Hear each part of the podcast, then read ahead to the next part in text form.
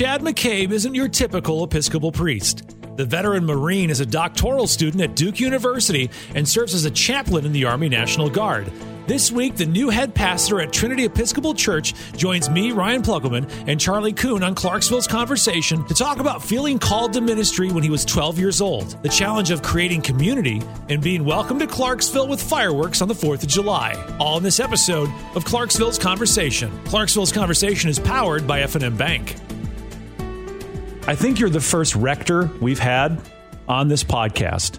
So, Father Chad, Father McCabe, the Right Reverend, Reverend, Reverend Doctor. Like, what is your preferred You, title? You can just call me Chad. okay, makes Oh, it much man. easier. Wow. Thank you. Whoa. Chad is just fine with me. I We don't, didn't want to mess that up. but you're the new you're the new priest at Trinity Episcopal Parish on Franklin Street in downtown Clarksville. that's right, and it's uh, it's, it's just a real honor to be be this new rector here. It's been wonderful coming down here. Uh, everybody's just been just so welcoming to us and embracing us, and and not just Trinity, but just this town in general. Uh, we've just had a wonderful time uh, engaging with and, and joining in with stuff. I have a 11 year old son, Ethan. Yeah. and he's part of uh, Troop 365 down in Sango. He's uh, also playing Little League with uh, St. Bethlehem. And so he's also over at Kirkwood, where he's playing trumpet uh, with the band over there. And so it's just really been great to see uh, this town really welcome us and, and just Man. open the door for. You, you talk about just jumping right in. Yeah. All of that stuff. You've been here for what, like what, a month or two, right? That's right. That's right. Got here in July, and it was a wonderful welcome. Uh, we live in this uh, wonderful community, and when my family, I drove out here, Yeah. from Massachusetts, which was a trip I'd never want to take again yeah. yeah. because I Couldn't you fly me in? well, well, well, we had uh, some some some things that need to be taken care of back home. Uh, Ethan and Karen were back there, and I drove down with my dog Bella. Uh, she's uh, a wonderful, uh, about four years old, four year old mixed breed dog. Yeah. Uh, she was a rescue. We ended up actually getting her from Chattanooga, of all places. So she was sort of like her returning. She's coming home. She was coming home, and I'll tell you, she was a, a wonderful companion the whole time. We uh, entered into Tennessee, and you know how our state is. It's it's not exactly like one city to the next. It's There's a lot in between. there's a lot of in between. It's beautiful. Yeah, it is Very beautiful. and she was just a great companion the whole ride. So. It was, it was just great coming in here. I mean, this is just a, such a wonderful state. And when we got here, uh, they said, you know, we can set up fireworks in our neighborhood. And I was like, fireworks in my neighborhood. And I tell you what, you know, it was just fantastic. seeing- Oh, Massachusetts, you couldn't even like make loud noise in your driveway. Where here, you can launch fireworks off that you only paid money to see That's in right. Massachusetts. That's right. You're like, you're probably going through a fireworks stand going like, excuse me, um, as a pillar of the community, I need to know, am I going to get arrested here? Because all of these look illegal. All of these fireworks look illegal. And the guy's probably going, no, no, sir.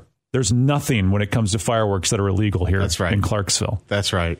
But my son just had a wonderful time. It just that was a great entryway for our Yeah. family here. Yeah. So so we know the party the hardest part of your journey was driving down here, but when you were a child, what, what where are you from? What did you do? What was your path to get here?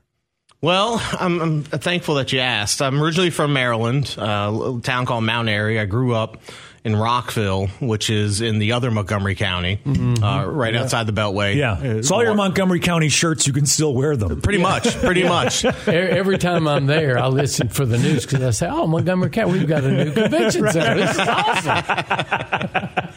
Well, I, I, I kind of compare it to like the multiverse in the Marvel universe Yeah, right there. yeah, yeah. But I grew up there. I um, originally um, really um, someone that was kind of really seeing myself in part of the big adventure of life Yeah. and uh, growing up in there in Maryland was fantastic. Uh, I, I accomplished a lot there. Um, when I was 18, I ended up going into the Marine Corps, and uh, through those experiences, uh, I met my wife Karen, and uh, it was also where I was sort of engaging with my call. Uh, growing up there in in the town I did, uh, I felt my call. I guess when I was probably around twelve, around twelve years old into ministry. Yeah. And knowing that, uh, what goes along with that, where you have to go to get your bachelor's degree, then you have to go to seminary. And my family just, we didn't have the resources. Mm. You know, my, my, father had left before I was born. Um, I, I, grew up uh, with a stepfather who was essentially uh, an absent person in our lives. Yeah. Really wasn't the best role model. And, and I had a lot of uh, good men in the church kind of step in. Yeah, you know, they stepped yeah. in, and it wasn't wasn't big stuff. Uh, there was Mister England. Uh, he was in his seventies. I would help him in the Lions Club uh, deliver oranges that they sold.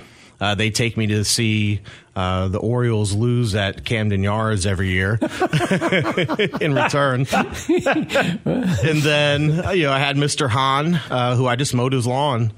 And, um, and then I had uh, a good, good mentor, Dean Peters, uh, who was a Sunday school teacher, but uh, we had affinity for history. Mm, yeah. Real, real history buff. And, and just kind of just they sort of stepped into those those roles in my life that helped shape and form me. But but my family, we didn't have enough money for for me to go to college. Uh, it was a working class family. Yeah, and my grades weren't exactly setting the world on fire, and so I didn't know. I knew there was going to be no scholarships or any of yeah. that stuff coming. And uh, my older brother Cleve, uh, his bedroom was decorated like a Marine Corps recruiting station. Yeah. And uh, I think he went there and took all their stuff. But would you like free poster? Sure, I'll take it. I'll take two. Yeah. And and so as I kind of started exploring what that calling was for me and just figuring out who I was exactly. I knew that, well, at least at some point, I still want to go to college. Uh, so I joined the Marine Corps. Uh, I became an infantryman, and uh, part of uh, going into the service, you get something called the Montgomery GI Bill at the time, mm-hmm. and that was what I knew was going to take care of my undergraduate work. While I kind of, you know, just explored life, figured myself out a little bit. You know, I knew that if even if I just gone right into college at eighteen, uh, I probably wouldn't be as disciplined or as mature, you know, Yeah. as I could have been. Yeah. Talking about your calling, I'm always fascinated when you're talking to people who have given their life to serve the higher power, whatever that we want to identify that higher power as. Yeah. What was that like for you? What was that moment? What was that calling like? How did you know that God was calling you for something uh, incredible, like basically serving Him and, and and and taking on the so many different roles that uh, that a priest or a pastor takes on? That's a good question, and it's uh, it's it's pretty nuanced. I mean, I, I you just get sort of the sense when I was 12 Uh, I'd been going through confirmation, and I just kept kind of being drawn into uh, the spiritual life. I would sit there. Um, I made a, a, a, clerical robe at one point. I sewed one together and made that. Uh, I was in Scouts, uh, Troop 1772. Uh, I ended up being the chaplain's aide, and in Scouts, you you have to be chartered by an organization. Most of the times, it's a religious organization, uh, but there's times where it's done by a civic group, uh, and that was the case for me. And at the time, the Scoutmaster, uh, Mr. Roger Daly, I think he had sort of. Uh, this is what you kind of get in calling. It's not just something from yourself; it's confirmation from others. Yeah. Uh, Mr. Daly sort of saw something, and so I became the chaplain's aide, uh, which is one of the leadership positions in scouting uh, that you need to take on as you advance um, through scouting. I was a chaplain's aide as well in Scouts. Yeah, I've So- never met anyone else that had the white badge with the with the hook on it. yeah, yeah, But but because we were a civic group, there was no. I Um, would have never guessed that. well, you never know how callings work. so- Exactly. I am telling you. But in our troop, there was we weren't part of a church, so I ended up being the chaplain, sort of. Yeah. And so I'd give little sermons that probably went nowhere, and um, and just just had some time of worship for us, and and so that's where it started. And and then as I went into my professional life, uh, when I went to the Marine Corps, uh, or afterwards, because I've been in for 17 years serving. I would just end up being talking about my faith and leading studies and and just kind of trying to live out my faith the best I can and and and I'd had people uh, who, again, with the confirmations, I had at the time we were on the rifle range down at Quantico and uh, stationed at Marine Barracks Eighth and I. Uh, you have different elements. You think of like the Silent Drill Platoon or the Marine Corps Color Guard, but you also have the body bearers, uh, which are the the Marines uh, that will will carry the caskets. Yeah. and during the during the funerals. And I just happened to be driving around with uh, their platoon sergeant, and uh, he was just talking about you know staying in the military, which was not what my plan was at yeah, all. yeah. But he's like, you know, you could be a chaplain, and it was just a series of events throughout my whole life that where it was just sort of these confirmations along the way.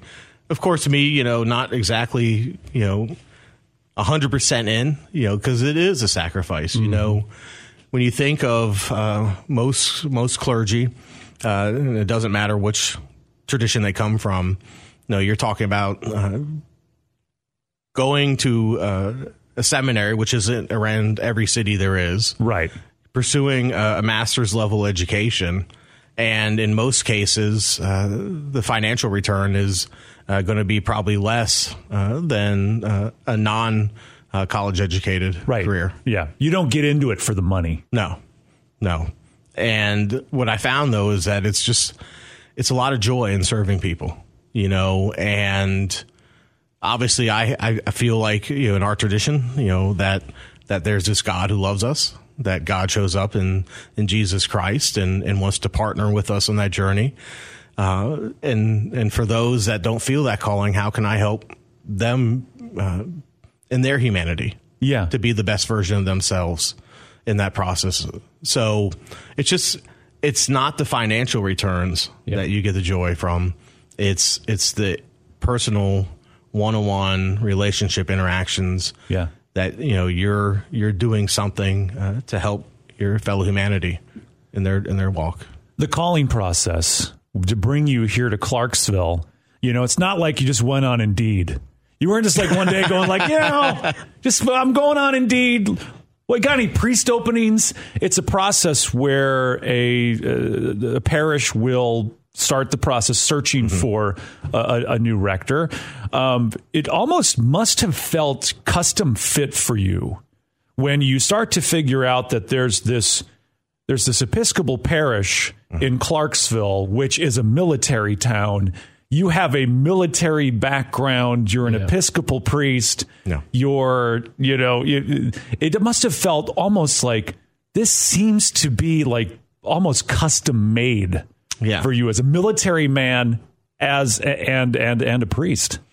Yeah, and, and I'm glad you brought that up because f- for a long time I've, I've been trying to uh, bridge those gaps. You know, when you have folks uh, in on the active duty components, whatever service branch it is, you know, there's in, inside the base you have chaplains, you have uh, worship services that are, are for them, but you also have these towns uh, that surround them, and there's oftentimes a really big disconnect. And uh, you have people in those towns that want to find ways uh, to support uh, our service members in, in their in their vocations, Yeah.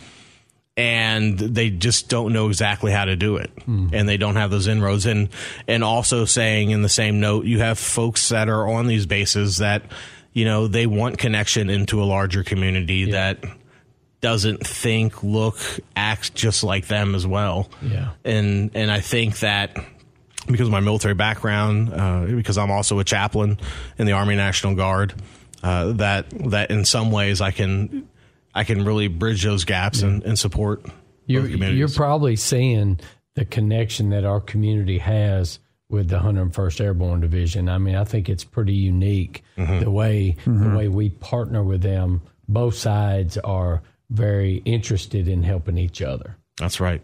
That's right. I, and and I had some some friends through. Um, see, the chaplain world is very small. Yeah. You know, where there's not a lot of us on the active guard reserve components, and so we always we end up bumping into each other. And so coming down here, I already had known uh, two chaplains. Uh, one was transitioning out of here to his next next station, but Yeah. but th- this this town, uh, there's a series of YouTube videos uh, that Clarksville put out that that speak to the, how how much Clarksville loves you know Fort Campbell. Yeah. and they don't do justice to the fact of how much it, it's true. You're like, boy, these videos did kind of half justice to the Yeah, reality right. of how much this community embraces Fort Campbell. But I would think too, you get all that, you know, you talk to whoever you're talking mm-hmm. to down there, and then you got to make the drive. You're making the drive from Maryland to Clarksville, something you never want to do again.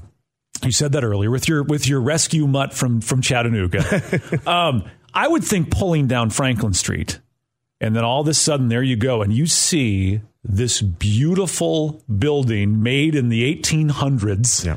that has been a part of Clarksville's downtown for 200 years. Yeah. You had to have been like, wow. Yeah, they don't build them like they used to. Can we be on? Why does every church now have to look like a shopping mall? Back in the day, they all looked like castles. You had castles with beautiful ornate stuff. Now I can't tell if that's if that's a Ross dress for less or a church. You know. I mean, it's, it's, Uh, we're gonna let you answer your own I'm just question being on that honest. one. I'm just being honest. But pulling in and rolling in and seeing that, it must have been overwhelming. It was, and if you if you just Google Trinity Parish, you know the our red put in Red Door Clarksville, Yeah. it, it's our parish, it's Trinity. Yeah. you know, and people are just drawn to it for the exact reason that you're speaking to, and and it's just this beautiful edifice uh, that for for two centuries, you know, just many generations, you know, caring for this place and, and shaping and forming it. And uh, Ethan, when he had got here, uh, he he said, "Dad, this is a cathedral." Yeah. You know, it's just it's just the beauty, uh, the reverential beauty of that sacred space. Uh, you, you just feel the presence of God in the in the peace that comes with it um, when you when you enter through those doors. And probably the only church you've ever been in with a stained glass window that features a tobacco leaf. Exactly, exactly.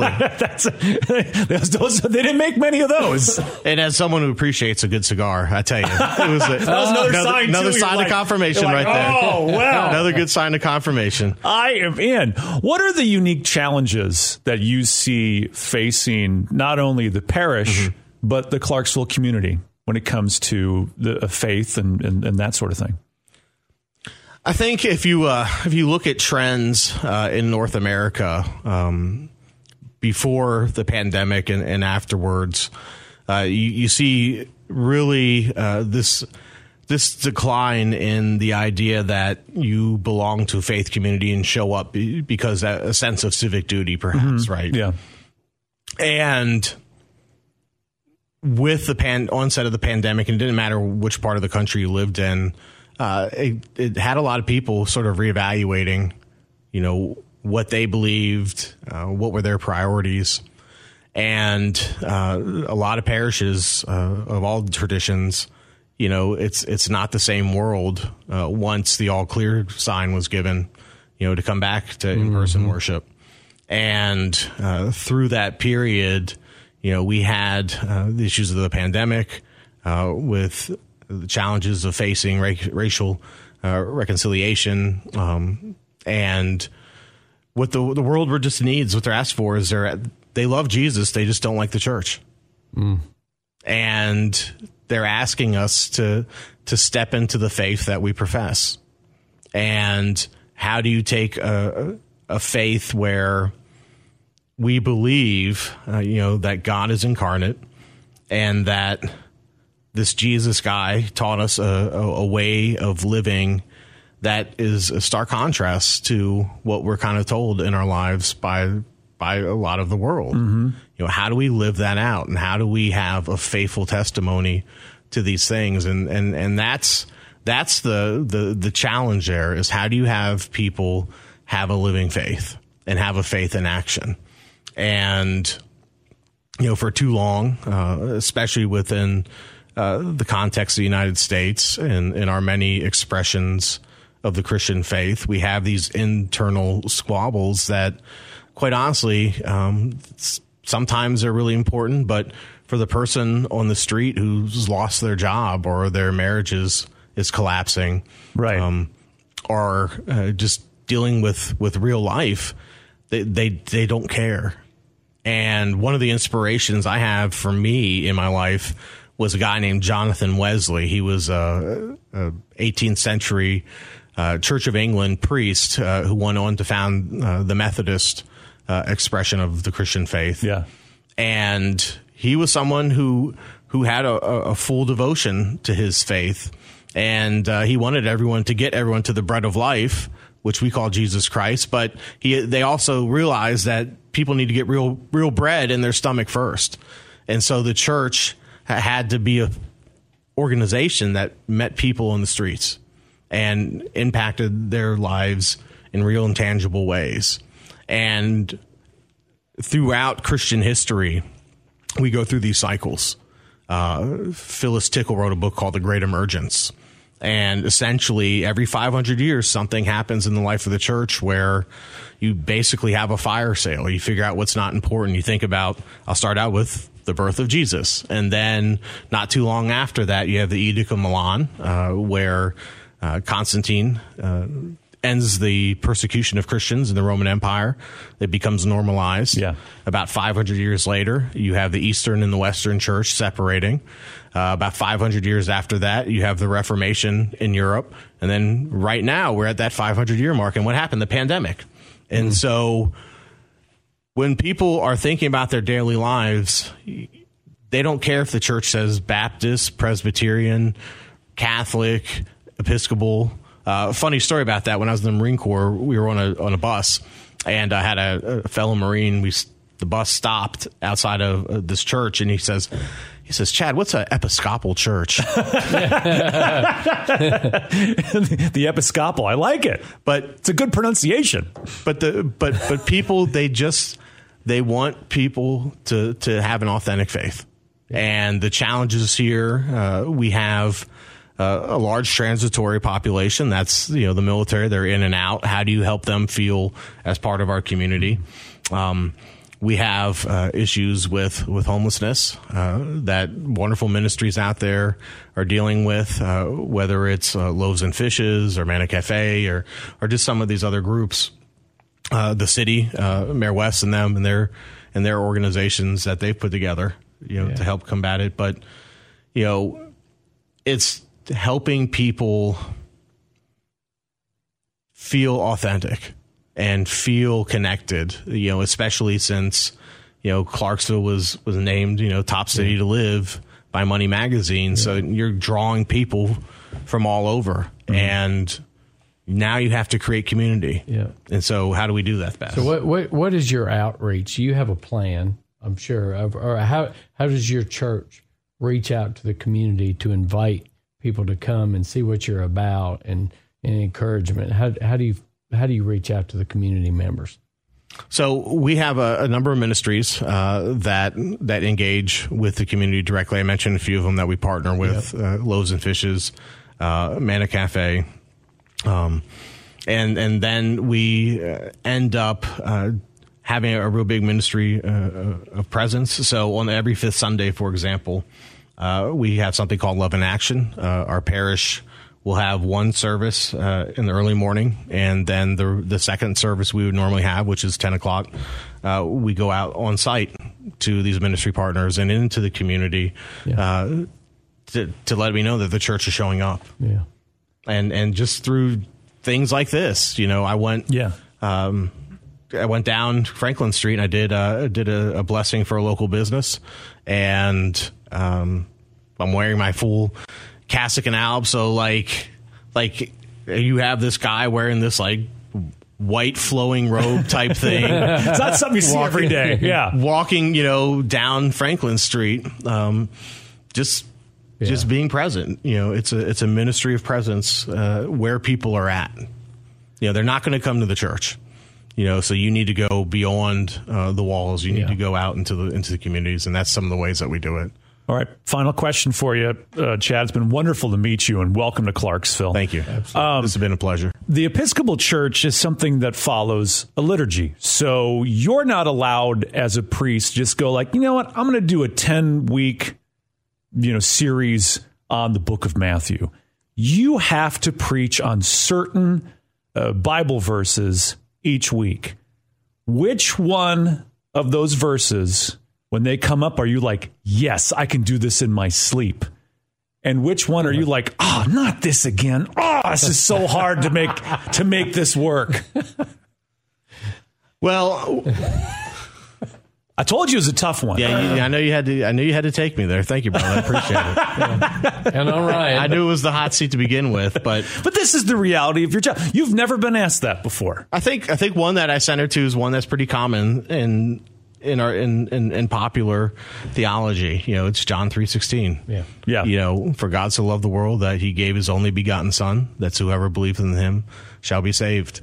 And When you're looking ahead and that one pops up, you're like, this Yes. is going to be easy. you know, because I'm passionate about helping people connect, and and that's one of the verses that you know you see it on. Uh, Football teams, you know, you Oh, yeah. you see it in the stands, you know. you- That's one of the greatest hits. It's one of the greatest hits, you know. For Yeah. sure. Um, the harder ones uh, are the ones that, um, you know, probably hit home with things that I'm struggling with. Yeah. Yeah. Yeah. You know, you know, it, and and the reality is, is when you're preaching, uh, yes, you have people gathered in front of you, uh, but you're really preaching to yourself. Yeah. Yeah. You know, and and you're a work in progress. You know, you're you're the unfinished stone. You know, in some ways, and and those are the hard ones. Um, because you're, I'm dealing with myself Yeah. you know and and so in all of it though it all leads to to to the bigger picture you know in the context of all of them is leading to saying that you know that that we're made in the image of god that that god loves us uh, and wants the better the betterment for us all um and, and is, is is saying you know i'm i'm there with you in the trenches. You know and that's that's the message i try to bring out there Thank you so much for, for joining us today. Sir. thank you all Great it's been a pleasure. you. pleasure anytime Subscribe to Clarksville's Conversation wherever you get your podcasts so you don't miss out on a single conversation.